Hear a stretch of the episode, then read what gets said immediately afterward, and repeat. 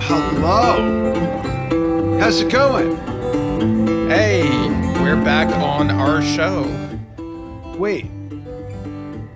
Were we off our show?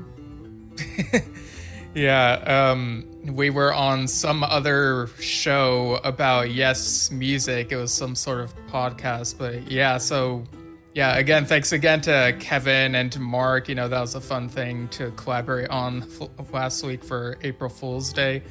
And uh, we'll, we'll talk about uh, when the four of us can like do something together uh, in the near future. Now Yeah. I'm even more confused. There was an April Fool's show. How many of you caught that and joined the conversation in the comments? Steve's going to be monitoring the comments both on our Yes Shift page and the Drum Talk TV page. We figure since I'm the executive producer, host of Drum Talk TV, we just blast this out to both channels. But today is a young man's very special birthday. Steve Howe is 75 today. Wow.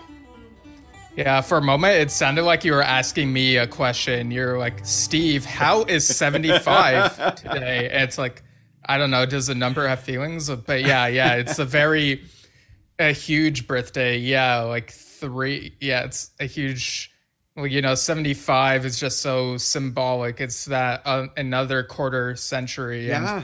yeah, what a career Steve Howe has had. And we figured since we're going through uh, Yes members' first solo album since joining the band, it'd be fitting to talk about his first album, which happened to come out in 75, you know? Um, so this is titled Beginnings, uh, not to be confused with Trevor Rabin's first solo album, Beginnings. Yeah, what's up with that? What's with these guys? They're always doing that, right?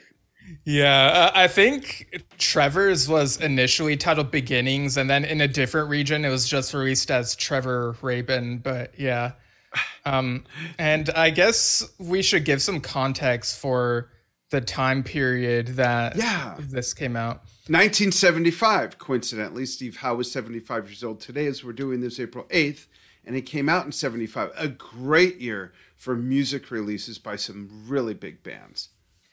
Yeah. So in terms of what Yes were up to, the previous year they'd done Relayer, and this was also a huge turning point in prog. You know, a bunch of them had been well established and put out the stuff that's generally considered like the classics. You know, the big milestones, the the canon, if you will. Yeah. Um, but then in 74, you also have ELP going on hiatus and King Crimson disbanding for a time.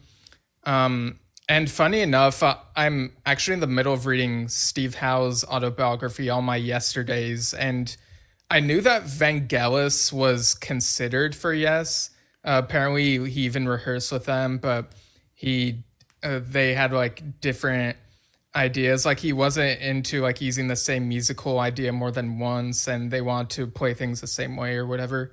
But one thing I don't think I knew was that Steve Howe also called Keith Emerson and tried getting him to join the band at this time. Yeah, I read, I read, if I could touch on that, not that long ago, an article that included Keith talking about that. It might have even been a video.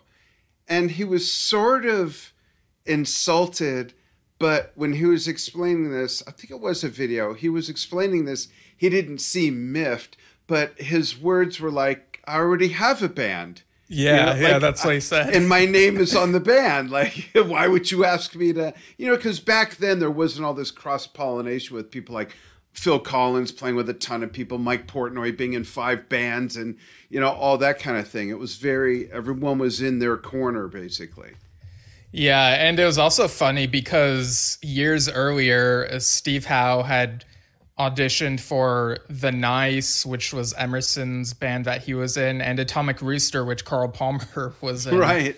Um, and uh, apparently uh, Jethro Tull was also like, you know, they considered him, but he didn't like that. They said writing is not a requirement. You know, Steve wanted more input on the creative side, which is very understandable. Yeah, and it's um, also why I think Keith probably never would have worked out with Yes because he was just so much more of a dominant composer.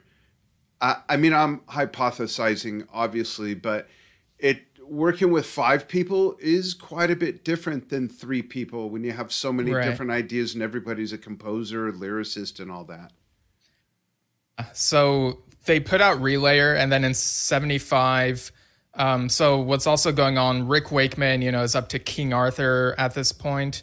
Yes, finished their North American tour in Jersey City, July 25th, and then they do a show in Reading in the UK on August 23rd. For the Relayer album, correct? Yeah. And around that time, Peter Gabriel's departure from Genesis is announced on August 15th. Wait a minute, Peter Gabriel's not in Genesis anymore?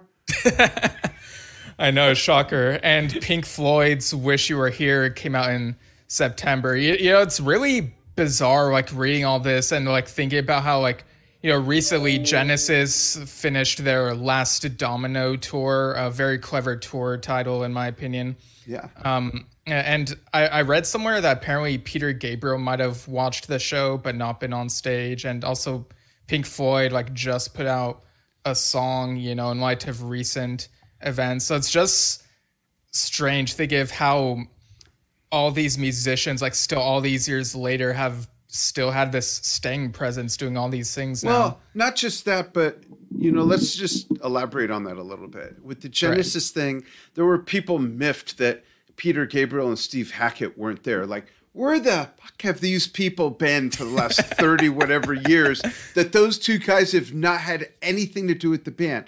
Then you move over to Pink Floyd, and I just read this morning. They put out this new single. It's like the first new music in 28 years or something like that to, to raise uh, money for what's going on in Ukraine, which is a beautiful thing. But then there's people saying no Roger Waters, no Pink Floyd, and then there were people saying there's no Syd Barrett. Like first of all, Syd Barrett and Rick Wright are gone, and people are saying that because Roger, Syd, and Richard are not in the band anymore, they've been out of the band for collectively a hundred years. For a hundred, it's like where have these people been? Like I wore a Pink Floyd shirt shopping the other day, and this guy said to me, "I remember Pink Floyd," and I'm thinking they're kind of still around, idiot. I mean, they're not putting out a bunch of new music right now, but they're still relevant. They, it doesn't seem like maybe that's not fair of me because it doesn't seem that long ago that they actually were doing stuff.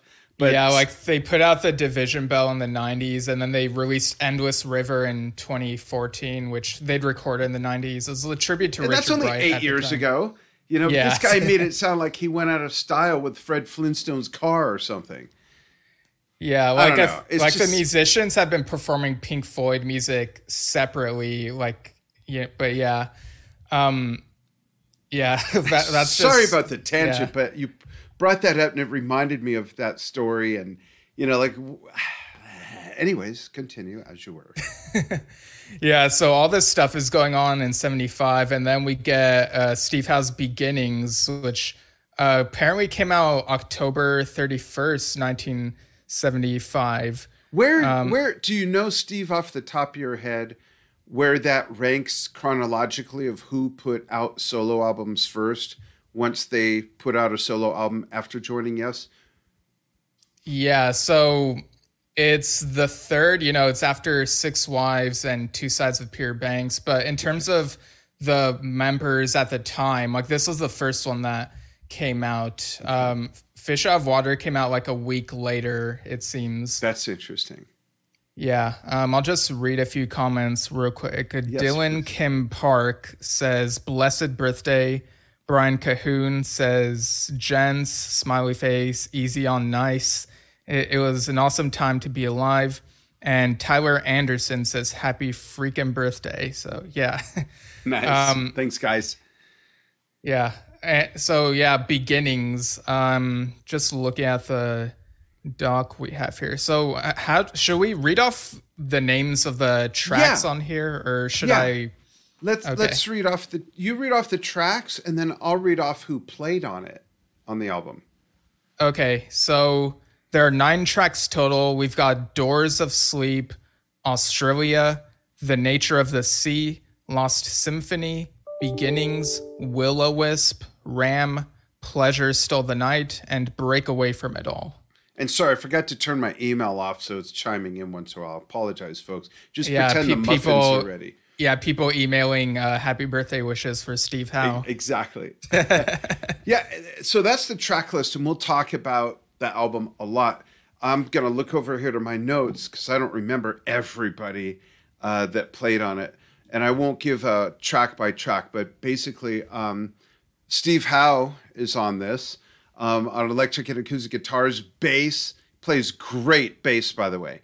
Bass, lap steel, mandolin, banjo, moog, synthesizer, organ, washboard, and vocals.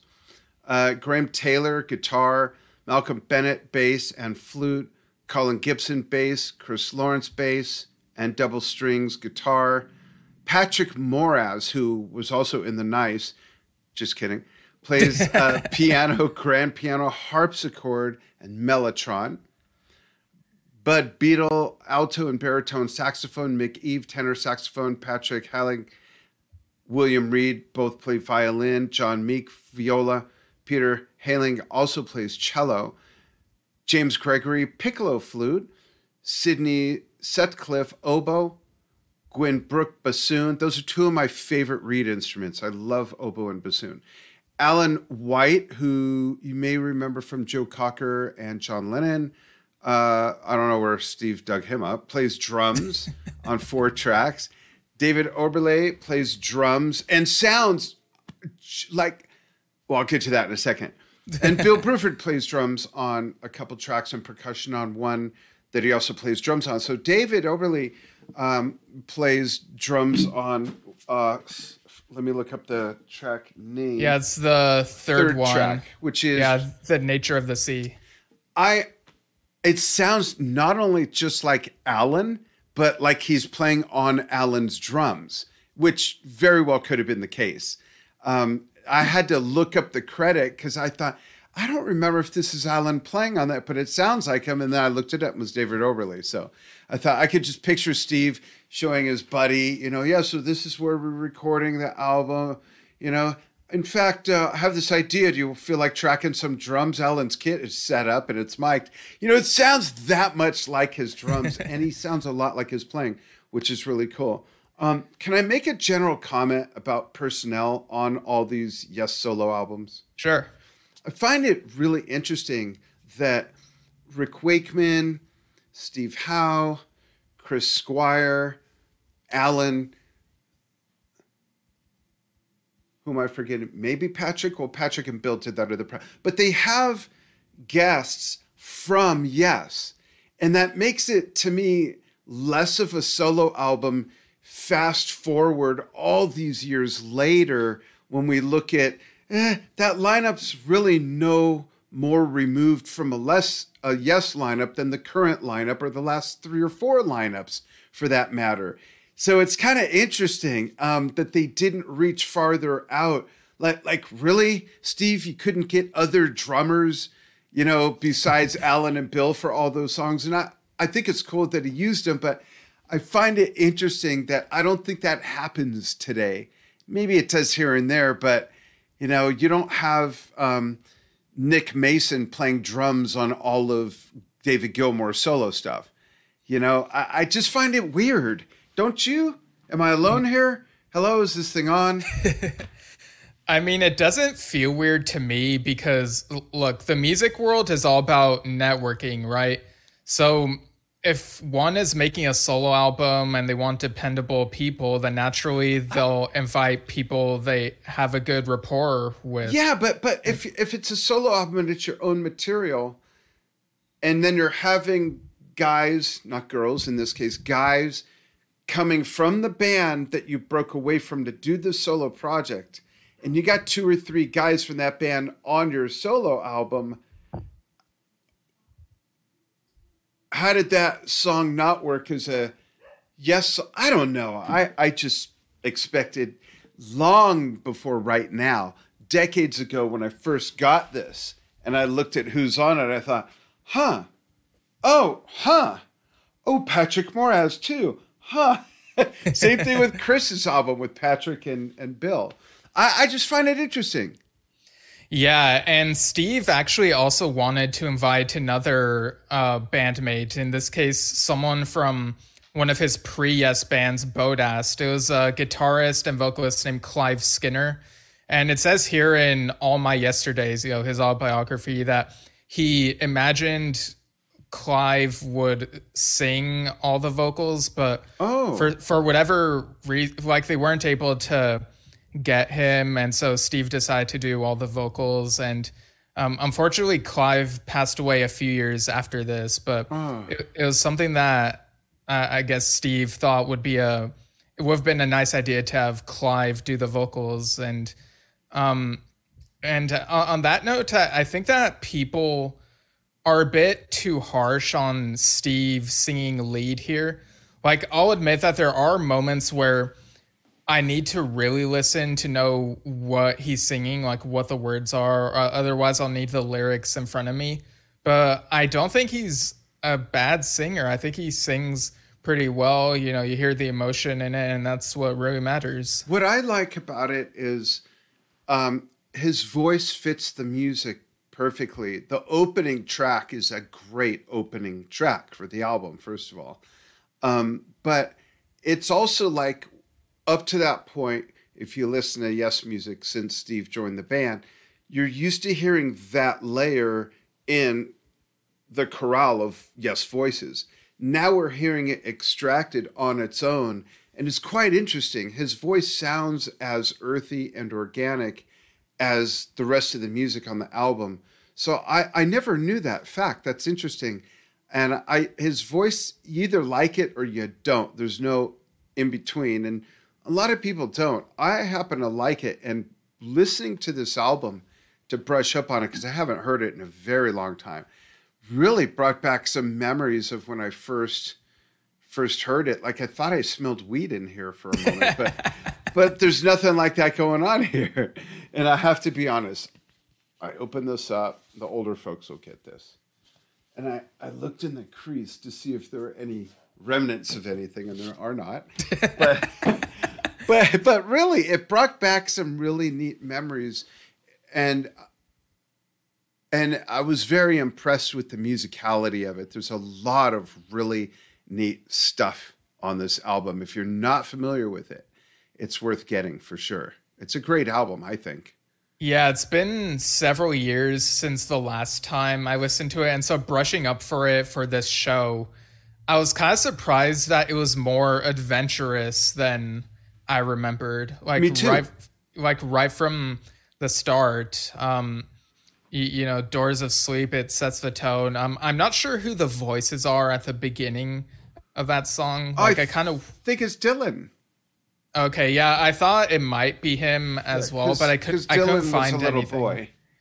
Right, he For would have those been of you're not familiar. Yeah, he would have been like six at this time, so possibly. Yeah. Um, Australia feels like bits of it remind me of Mood for a Day. I don't know if you felt that way yes. as well. Yes. Okay. Uh, the nature of the sea is very. It has lots of different twists and turns. Like it'll be like. "Do, do, do, do, do, do," And then, like later on, I'll suddenly feel like I'm in Italy listening to like more calm, relaxing Yeah. music. Like it takes you in very different places. I love Um, the guitar solo in uh, Australia. It's very quirky and animated. I love that. Um, also, the song uh, is it Beginnings or no Will o Wisp that starts out. It sounds like the very beginning of Roundabout. Yeah, first. that that's Yeah. it. Yeah. I love. At first, I had to look at the laptop to see if maybe it changed to uh, some other playlist or something. Right. Yeah. It was, you know, it's just like when we heard that part on that one song on Peter Banks' slow up, but we're like, wait, it sounds kind of like Roundabout. Yeah. like it just keeps coming back, I guess. We can't escape it. That's funny. Yeah. And uh, I, I feel like, um, you know, Lost Symphony is really good as well, but Yeah. I, f- I feel like Beginnings sounds more symphonic to my ears. Yeah, m- it more- technically is. Yeah, Yeah, um, and Steve does compliment uh, Patrick in his book on how like the work that he did for beginnings and stuff. Um, and Ram, of course, you know, it's very, that's probably the one that's most familiar to me. Like that and beginnings, I remember from the Yes Years video, and they have Pleasure that's Stole the Night. It's pretty good. Um, break away from it all. It's good, but I kind of feel like it's kind of an abrupt end to the album. I don't know if that's Yeah. just me though. I, I agree. What would you have chosen to be uh, the last song if you could change that? I know you were gonna ask me that. Um, uh, I feel like maybe either the nature of the sea or Lost Symphony. I was gonna say Nature of the Sea or Will o the Wisp. Um, Pleasure Stole the Night would be cool, but it's too short. That again would be abrupt in a different way because it's just so so short. But but the set list is good the way it is. Do you know why Ram is called Ram, Steve? I'm not really sure. So his birthday's today. Right? My birthday was this past Saturday, April 2nd. What do we have in common? Uh, April birthdays. Right? And we share the same astrological sign, which is Aries. Oh, is the ram connected to that? Yes. Or- Yep. The ram is the sign of the Aries. Oh, okay. Yeah. Yeah. I, yeah. I'm not sure if that was intentional or not because, you know, I've heard that. Uh, I'm not sure if he's really into astrology, but I don't, I don't know, think maybe. he, I'm not, but I know that the ram is. You know what I mean? I, I, I'm Okay. guessing that had something to do with it. right. Yeah. I mean, it'd be weird if it was called Aquarius or Virgo, right? Right. Yeah. so, do you Um, have a, a couple favorite tracks you want to point out? I think you kind of did, right? Yeah, my my favorite out of all of them is probably Nature of the Sea because again, it takes very different turns, so it ha- feels like it has a lot packed into it. Yeah. For me, it's that and God, I love Doors of Sleep and Australia. So either one of those would be my my second. But Right, I, I love beginnings. I love the orchestration.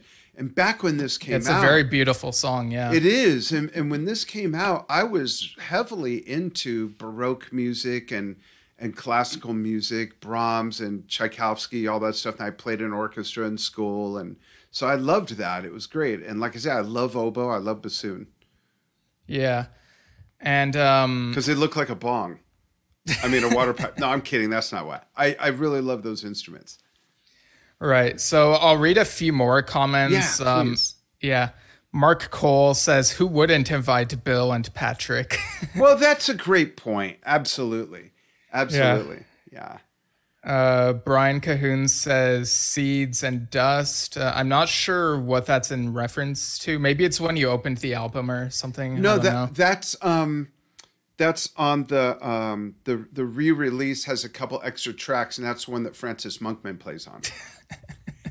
I'm just kidding. Yeah, Yeah, Michael. Brian, tell us what that is. Yeah, Michael Morganlander says happy birthday. Lori Simone says happy birthday, Steve. Hope to see him out soon. Sing yes 13 times. I need to make another show to make it 14 a charm. Um, Nice. yeah, Brian says not How your early? normal. Wait, I'm sorry. How early? Tell us the first show you saw. And Right, everybody yeah. could chime in on that. Yeah, go ahead. Sorry, Steve. and Brian Cahoon mentioned water bassoon and Benny Herbert's or sorry, Benny Herbst says happy birthday. Water bassoon. You know what he's referencing, right? Um, My bong comment. oh, okay. All right. So uh, I have a couple highlights I want to read from what Steve says about the album in his autobiography. Okay, and while you do that, I'm having a little medical thing I need to take care of. Oh, okay. because of my yeah. diabetes. So go ahead, folks. I'm going to leave you with Steven, who's the producer of the show and the host. I'm just the well, not even the arm candy. I'm the br- no, I'm not the brains. Why am I here again? Well, I'll be back. I'll be right back. Right.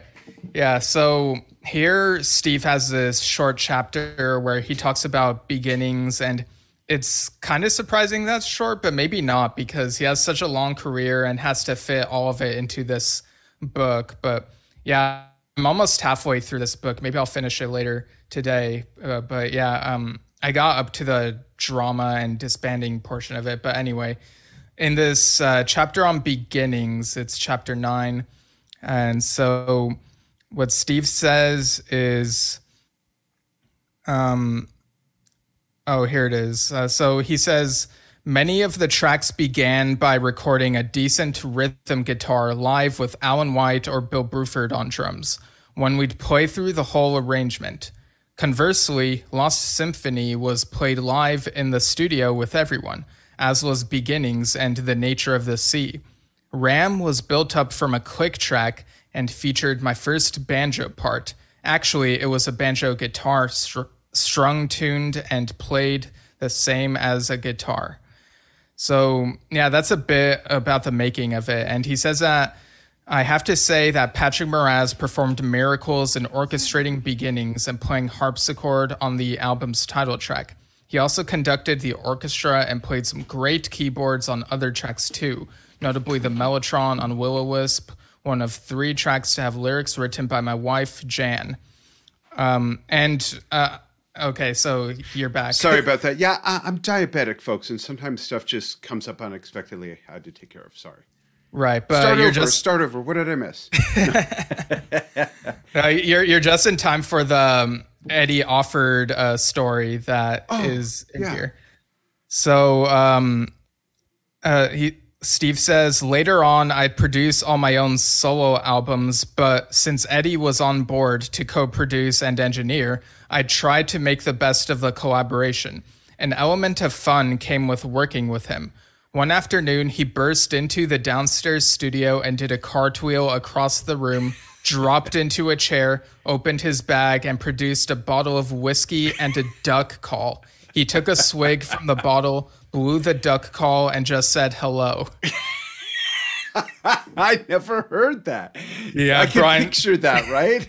yeah, Brian Cahoon says the water bassoon again. I gotta and, try that on a Drum Talk TV tomorrow when I do my live. I'm gonna try that. Jeez, I, I just got to run out and get the whiskey. uh, Kat, Kathy Amber Ammerling says, "Happy birthday! My birthday is Sunday. Yeah, yeah happy birthday! Happy birthday!" Kathy. Yeah. Uh, so, do you want to talk about the promo video, which yeah. includes the songs "Ram," "Break Away from It All," and "Beginnings"? Yes, and the only uh, reason we're not going to show that is because it has the official tracks, and then it'll get muted and right. all of that. But um, the when they show when Ram, when the video for Ram, when I first saw that, like I knew the music audio wise but in the video, and we'll explain the video, but it just kept coming like there's another Steve and yet another. What else? Oh, yeah, that instrument too. Um, and it's great because it starts out with Steve playing guitar, and then they add another Steve up here when the other instrument comes in, and then the banjo, then the this, then the that, then the washboard, and it's a bunch of Steves, and it's done really well, especially uh, given the time, 1975. It's pretty cool. I love that. Yeah, it's it, like this is the real Steve Howe band. Like I know people say like you know, yes is just a Steve Howe band, but no, they're wrong. This with literally five different Steve yeah. Howes is a Steve Howe band. And Steve, what's the what's the clip in there in that promo that shows that crowd of people? Right away, I thought of the end of Owner of a Lonely Heart. Yes, video, right? Yeah, that was break away from it all. Yeah, I had that thought too when Steve is in the crowd. It's like, wow, this is just like the beginning and end of the Owner of a Lonely Heart video with the guy. A, did they plan that owner of the the 90125 yes do you think? Did anyone say hey didn't steve maybe we shouldn't or did they say hey let's do that thing uh, like what do you think went down with that? It was probably a coincidence but it, would be really funny or or maybe not maybe if they'd asked uh, steve howe so like uh, we have a guitarist, but do you want to be the guy in the owner of Lonely Heart music video who like goes through all this weird shit?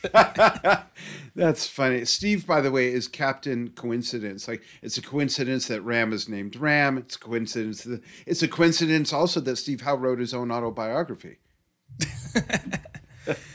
yeah, but Breakaway from It All has like the most uh location stuff. Like there's a farm, eh, but there's also like some visual effects, like these lights, and it's like kind of trippy. You can look um, it up on YouTube. Steve will put it in the comments. Actually, it's really cool.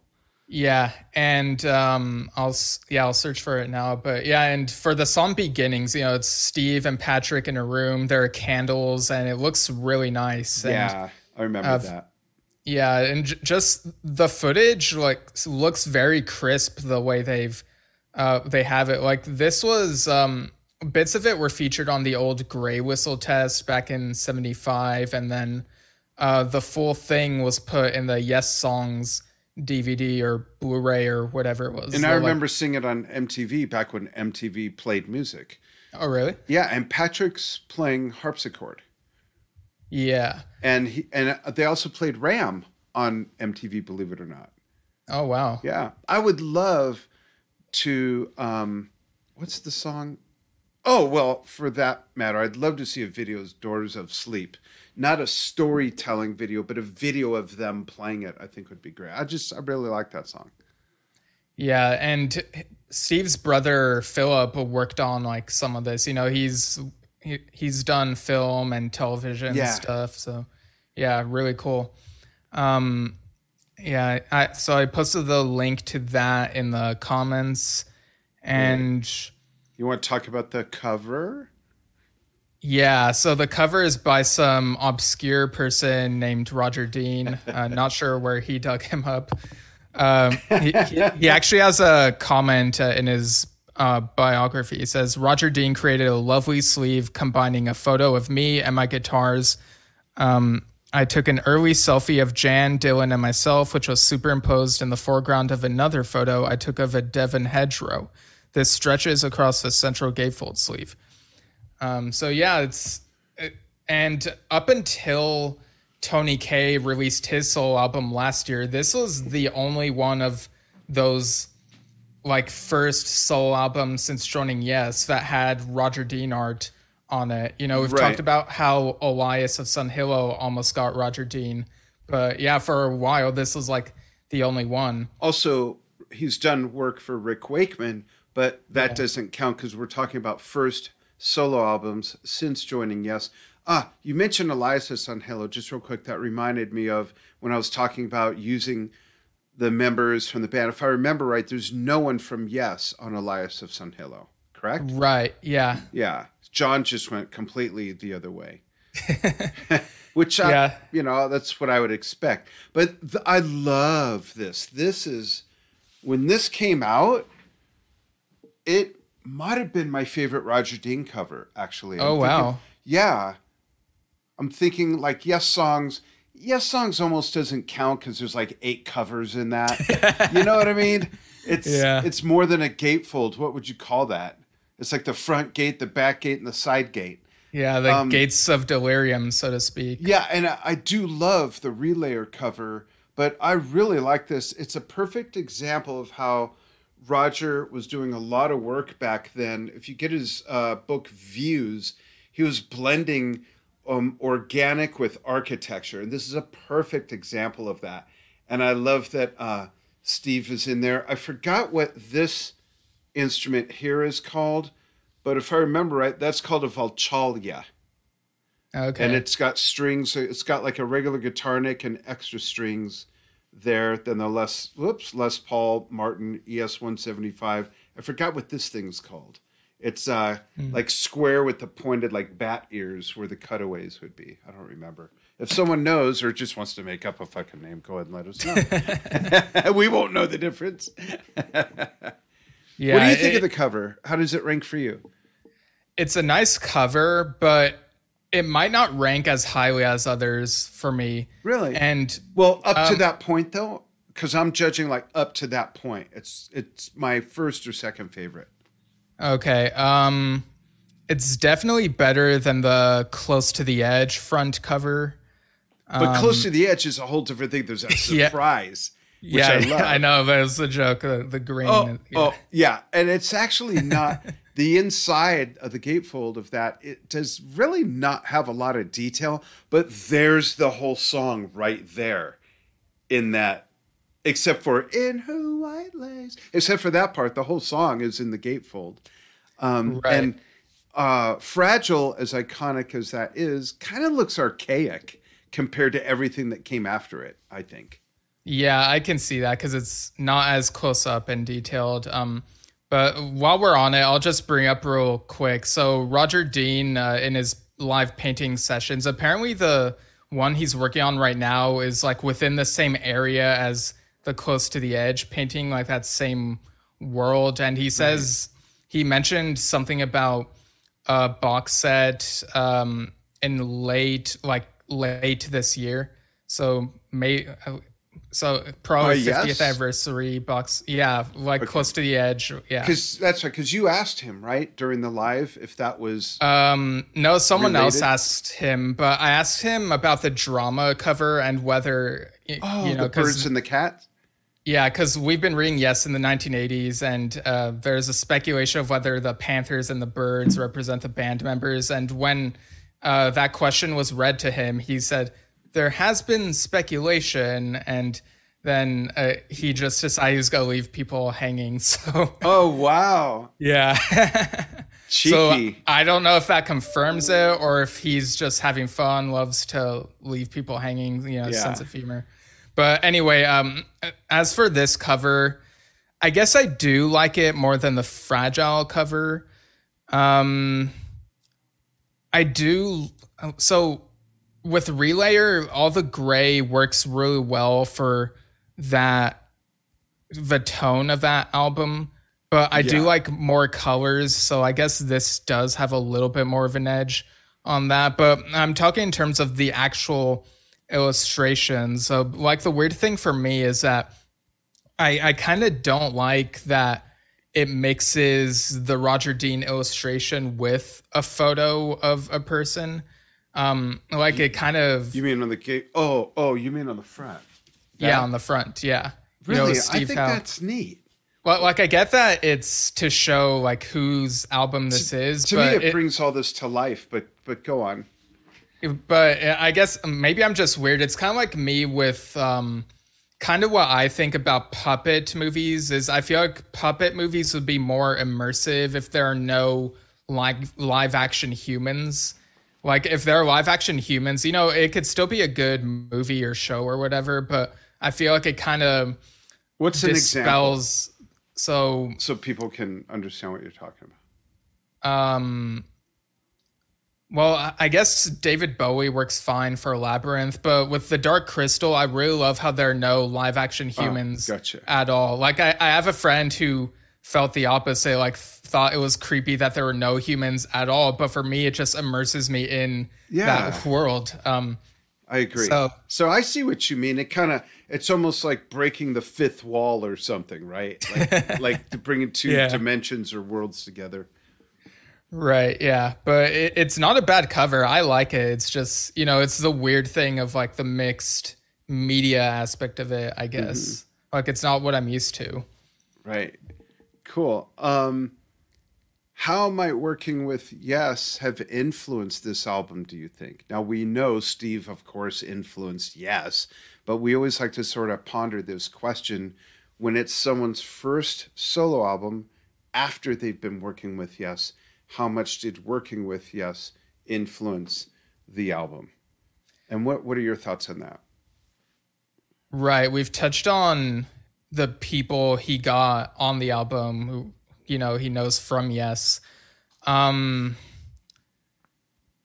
Yeah, I, I feel like with this album it might be another case of like, you know, there are some instances where it feels very proggy uh, you know the different changes and directions and that's very much stuff he experimented with within yes but there are also parts that feel very outside of yes like not typically what i would think of when it Much more comes to folksy and the symphonic stuff. yeah, so the members at the time they wanted a break between touring, which gave them a chance to each try something sort of different, you know, get certain things out of their system. And so I guess that motivation was kind of behind that. You know, he's with Yes for five years at this point. And mm-hmm. prior to this, he did a like a show with a guitarist named John Williams. Uh, not that John Williams, not the movie guy, but a guitarist named John Williams. And he thought it was cool. So I guess maybe that um, was sort of the impetus for like, uh, maybe I could make a solo album. And of course, he's had a huge solo career in the decades yeah. since then. Has he made the most albums since being in Yes, or has Rick? Uh, definitely Rick. Okay, but Steve's got to be close. He's got so many albums. Right. Yeah some I haven't even heard yet. I didn't hear that tribute to Bob Dylan. I haven't heard Homebrew. Um, there's a few others I just haven't heard. Yeah, the Homebrew albums are full of they're basically like demos from different periods of his oh. career.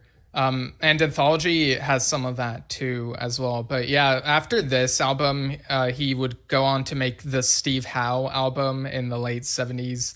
Um, I guess a reference to the Yes album, you know, that weird name. Um, and then it it would be like another decade before he made another solo album, which is Turbulence, uh, featuring um, bits that would end up on the Union album. And then after that's kind of more consistent, like when he would put out a solo album.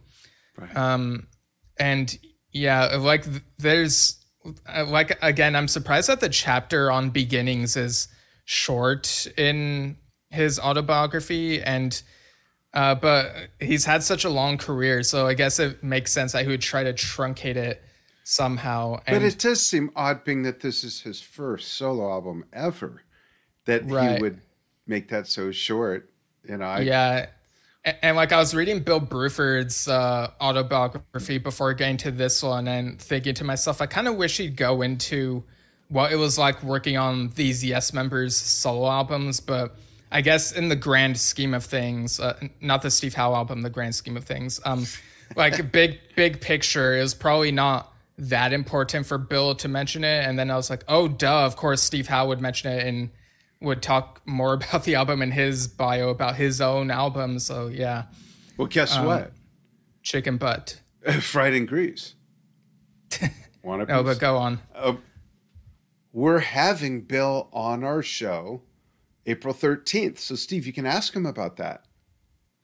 Yeah. Yeah. Bill Yeah, I suppose I could. Yeah. Yeah. Bill Bruford's going to be on both our channels, Yes Shift and Drum Talk TV, simultaneously April 13th at 11 a.m. Pacific, 1 p.m., 2 p.m. Eastern, and that's 7 p.m. UK time and we're going to be advertising the heck out of it. We got a bunch of posts already scheduled on the Drum Talk TV Facebook page. Steve will program the same ones on Yes Shift, but we're going to have Bill on live and we'll relay some questions. No dumb questions, please. It's Bill Bruford, okay? It's Bill Bruford.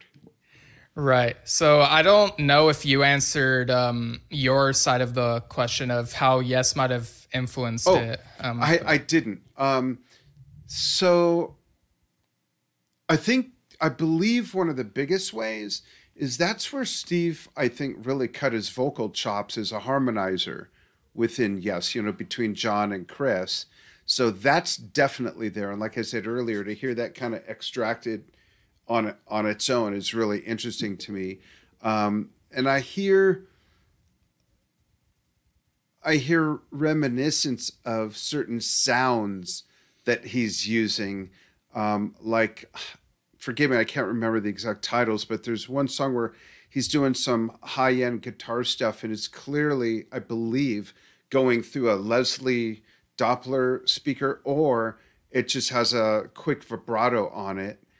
Um, and then there's a lot of stuff on the slide and the lap steel where oh that's that sound from and you and I. It's like the same sound and the end of um, uh, soon and stuff like that. Like there's these flashes of sounds from Yes, but then of course of of course he brought them to Yes, but does that make sense? I know it's a chicken or the egg thing, but not really because he was in Yes first. But I'm I'm sure it probably influenced him on songwriting structure and things like that. Because for all we know, he didn't do a lot of that uh, before Yes with the other bands with Tomorrow and Bodast. I, I don't know. I'm just kind of guessing that even if he had that having that role with Yes had something to do with it, and also like, having worked like with Eddie Offord. freedom. Yeah, yeah, and having worked with Eddie Offord and learning more about production and stuff too. Right. Yeah. Uh, Johnny Valles or Valles, that's two L's, uh, says peace, love, and chicken grease. Happy birthday. right. Um, so, how yes would you say this album is? Not a lot, actually. Having said what I just said, I think, I think only twelve point three percent. I I think it's mostly, even though Alan's on it, even though Bill is on it, I think it's very And Patrick. And Patrick, of course. It's very Steve Howe. Um, and it's not like Patrick playing exactly how he did in Yes or on Chris Squire's album, Fish Out of Water. So I, I don't hear nearly as much Yes as um, maybe on a couple other things, like a couple of Rick's albums or something. Yeah, maybe I'd go like 25% Oh, really? at best. That much? Twice as Yeah. much? Yeah, I think so. Um, like again, there are just some moments that feel adventurous in the way that Yes is, but there are other moments that feel adventurous in the way that only Steve Howe could do, if that makes sense. Yeah. And a big thing that sets it apart is Steve singing lead vocals because we hadn't heard Right, that yeah. with Yes up to that point. Yeah, like if this were instrumental, do you think that would have made it sound closer to Yes or less Oh, Wow. like Yes? That's a great question. Um,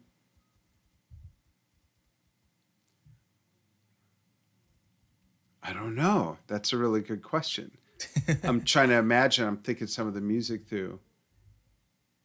No, I still feel that it has a very earthy, folksy element to it that we only catch Right. glimpses of with Yes. You know, that break in and you and I, that's totally Steve Howe. You know, yeah, The whole- with first half of my favorite Yes song, All Good People. That's, you know, that. Um, Wondrous Stories is heavy Steve, in my opinion. Turn of the Century is heavy Steve. And I hear those elements in these songs. Like you can really feel his input on stuff that came later as well, having heard this. And a lot of it, I like I say, the best way to describe it for me is that earthy, folksy element. And you know, he was really into um, American Western music as well, and he was into Wes Montgomery and jazz and stuff. So a lot of these different things come through. I mean, he plays washboard and banjo in a song. You know? yeah. The only other extremely popular rock guitarist I've known to do that, sans washboard, is Jimmy Page, playing banjo on Gallows Pole. And those are my two favorite guitarists, Steve and Jimmy Page. So it's interesting. You know, those are two guys other than maybe Paul McCartney who could pretty much pick up any stringed instrument and play it. You know, without right. yeah. So that that's my take. Okay, yeah. Yeah, there are definitely moments on the album where I can't really imagine what John and Chris might have sung on it. Like it feels separate, yeah. Yeah. Yeah.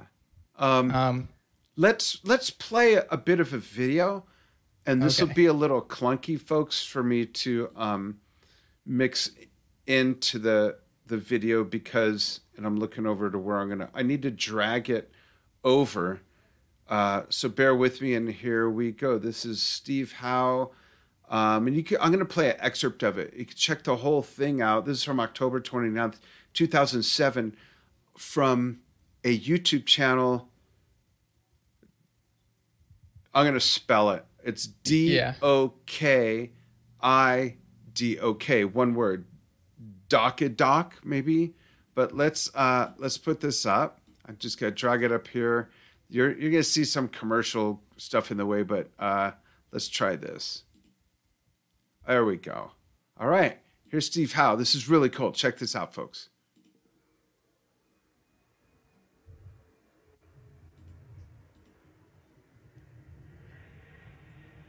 It's gonna start in a moment. It's refreshing.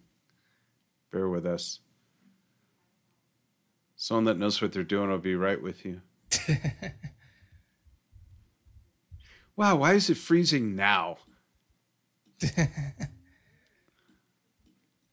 Goodness. Okay, I'm going to refresh it. Yeah, in the meantime, um, regarding his autobiography, I think it would be funny if he releases another one called All My Tomorrows. Uh, so, like, instead of All My Yesterdays, it'd be like his time in the band Tomorrow before he was in Yes. Right. Sorry about the stupid ads, folks. Here we go. Think about. Uh,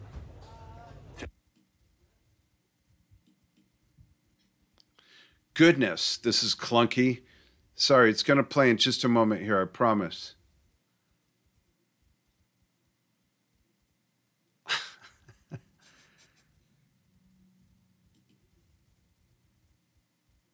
you know what, Steve? Why don't you just drop the link in there? Okay, yeah. Sorry, folks.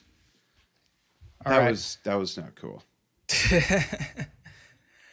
Right, but yeah, it's a pretty good read so far. It actually begins with the, you know, Steve recounting the awkwardness of the Rock and Roll Hall of Fa- Fame induction. Oh, really? Can you cite some of that, please?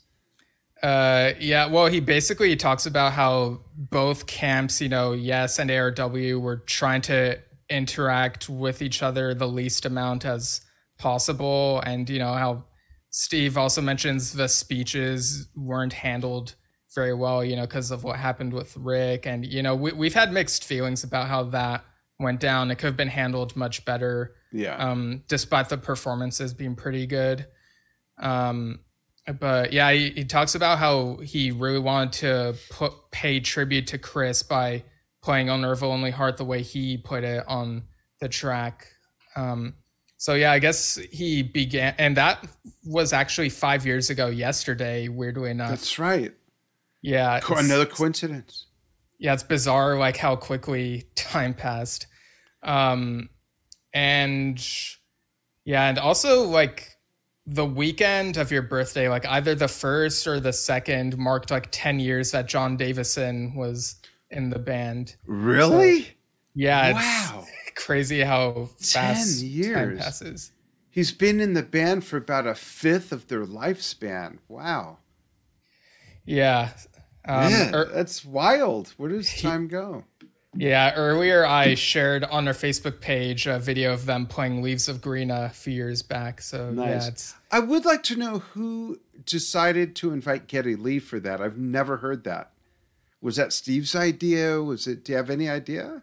I'm not sure whose idea it was. I always assumed that like the people in charge at the Rock and Roll Hall of Fame probably thought Rush are Yes fans. Let's get Geddy and Alex or something. I, I don't know. Like I don't know if this is something that the musicians lobby for. Like, oh, if you ever get these people inducted, I want to do speech for them. But I mean, whatever. Geddy playing with them. Oh yeah, it's yeah, it's not really mentioned, but um, yeah, I, I I'm guessing, like I don't know whose idea it was to get Geddy specifically, but you know, it's just one of those things where like people. Like I, I don't know if I really want to get into this, you know, the whole Okay. thing of who should have been playing bass or whatever. But you oh, know, Oh well, who else should have been? Billy. Oh well, I mean, Billy seems like the obvious choice, but yeah, Yeah. We know But that Geddy anyway. and Alex are huge Yes fans. They were huge influences on on Rush, and Jimmy Page and Steve Howe were Alex's biggest influences. They're there. They happen to be there. Maybe who who knows? I don't know. yeah. But in, in any case, like their speeches, like Geddy and Alex, were pretty good. Yeah. Um, so do you have like anything else to say about beginnings before we sort of close off? It was very refreshing to listen to it again. Um, I'm going to keep it up on my laptop and play it over the next few days. I encourage everybody to get it. Don't just listen to it on YouTube. Get it. Get the. It might be back out on vinyl, or you can find the vinyl, uh, or get the CD. It's really a great album. I'm wondering if the newer CD might have additional tracks we don't know about. Yeah, I don't think it does. But but again, like Steve has a lot of demos and stuff on you know homebrew and anthology that it probably has like bonus stuff for that time period. Yeah. I would imagine. It's a, it really is a great album all around. Yeah. If you're a Steve Howe fan, I mean, if you're into Slayer and Metallica, I don't know. I don't know if you'll like it. yeah, Tr- Trevor Rabin's beginnings might be more your speed if you're into that. oh God. Well, folks, thanks for following what we do. Um, not only Bill Bruford on the 13th, but is it the 21st, Steve? We're having the two authors of Yes in the 80s. Yeah, Stephen Lambe uh, and contributor David Watkinson. Uh, yeah, we're gonna have them on on the 21st, and maybe in between we'll even review Bill's autobiography and as well as a review of Yes. He wrote it himself. 80s. Yeah. Cool. Thanks everybody so much for following what we do. You can uh, follow us. Now we're blasting these out to both channels, Drum Talk TV and Yes Shift, the mothership for this podcast video vlog on Yes Shift on Facebook, or if you're in a podcast, just the audio version, explore our 50 whatever episodes. Even though this is episode 37, we have news desk reports archived as well. If you're into audio only, it's anchor.fm slash yes shift. And I guess you can write us too. If it's Yeah. about yes shift. Yeah, y- you can email us at yesshiftpodcast at gmail.com. And, uh, And- yeah, it's good, a very good time. Like, we love talking about Yes and all this stuff tendentially related to Yes. yeah, let us know if you have suggestions for episodes, if you want to comment on something you heard. Um, we've been corrected before. Uh, but anything Drum Talk TV related, if you're seeing this on Drum Talk TV, go to drumtalktv.com. And on the upper right, there's a few different choices depending on what you want to uh, send in. So thanks everybody so much. And uh, yeah, keep their wonderful music alive.